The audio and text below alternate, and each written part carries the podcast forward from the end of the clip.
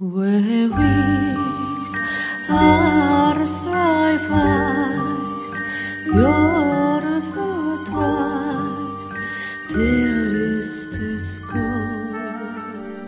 日刊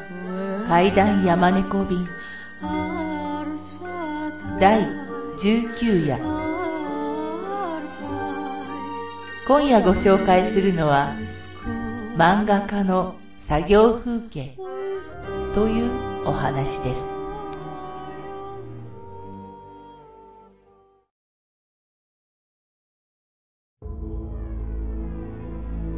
1995年のことです。当時私は売れない漫画家をしていました。で某マイナー系の雑誌でそこそこに人気のあった漫画家さんのところに3日間という約束でアシスタントをしに行った時の話です。引っ越したばかりの狭いながらも新築で、綺麗で清潔そうなマンションで、その漫画家先生も修羅場の割には穏やかだし、先輩のアシスタントも気さくでいい人たちで、とても気持ちよく仕事ができました。二日目の夜までは、二日目の夜、皆で眠い目と脳を熱い日本茶で冷ましつつ、少し休憩していた時のことです。誰かがその部屋に元からついているという有線をつけ、ちょっと懐かしめの歌が聞こえるチャンネルに合わせました。みんな疲れているので、無言でそれを聞いていました。すると、音が大きくなったり、雑音混じりに小さくなったり、かえって気になって仕事にならないね、と漫画家先生が消しに立ち上がった瞬間、テストと子供の声がしたんです。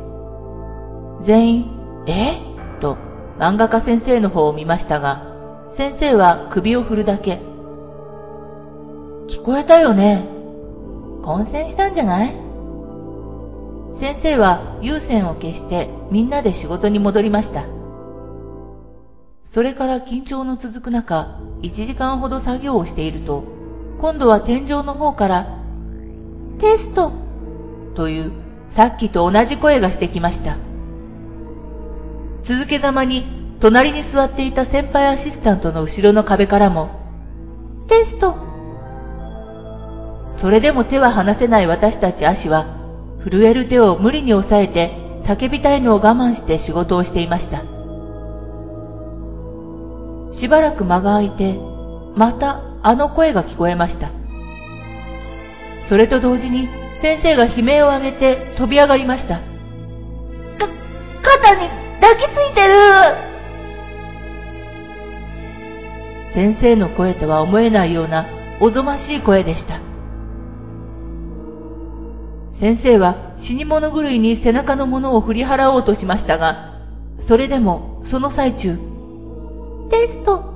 という子供の声が本当に先生の方から何度も聞こえました。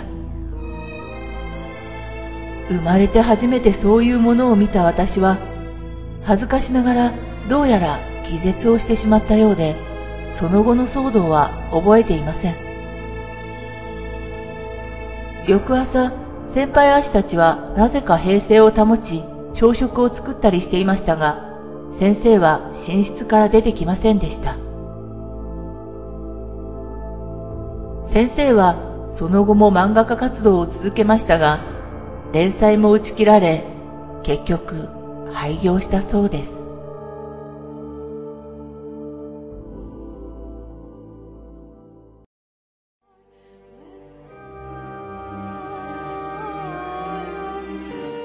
今夜のお話いかがだったでしょうか？ほぼ日刊怪談山猫便ではポッドキャストにて